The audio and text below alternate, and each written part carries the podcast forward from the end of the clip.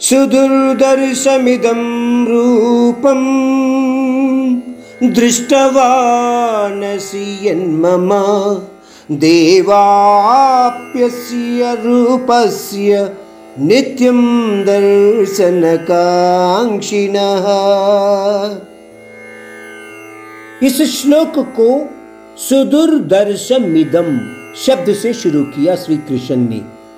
यानी चतुर्भुज रूप दर्शन कठिन या दुर्लभ है।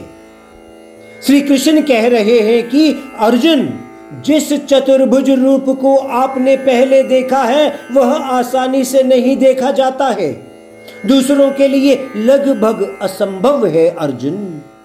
अनेक दैवगण या देवता लोग इस रूप को देखने बहुत उत्सुक होते हैं।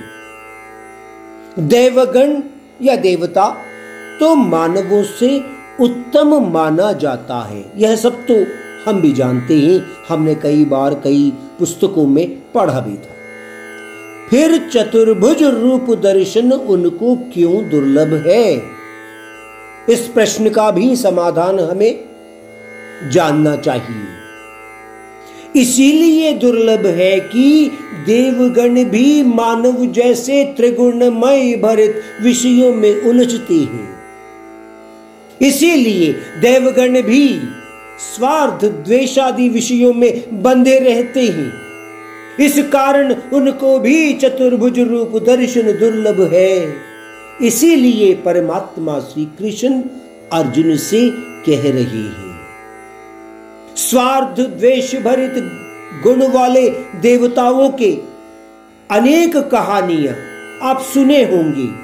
जैसे इंद्र के बारे में भगवान महादेव शिव के बारे में, ब्रह्मा के बारे में कई बार अनेक कहानियाँ सुने होंगे, जिसमें राग द्वेष भरित व्यवहार बताए गए हैं उन लोगों के बारे में। इसीलिए श्री कृष्ण कह रहे हैं कि जो व्यक्ति मेरे आशीर्वादों को प्राप्त करता हो, वही केवल मेरे चतुर्भुज रूप को देख सकता है अर्जुन।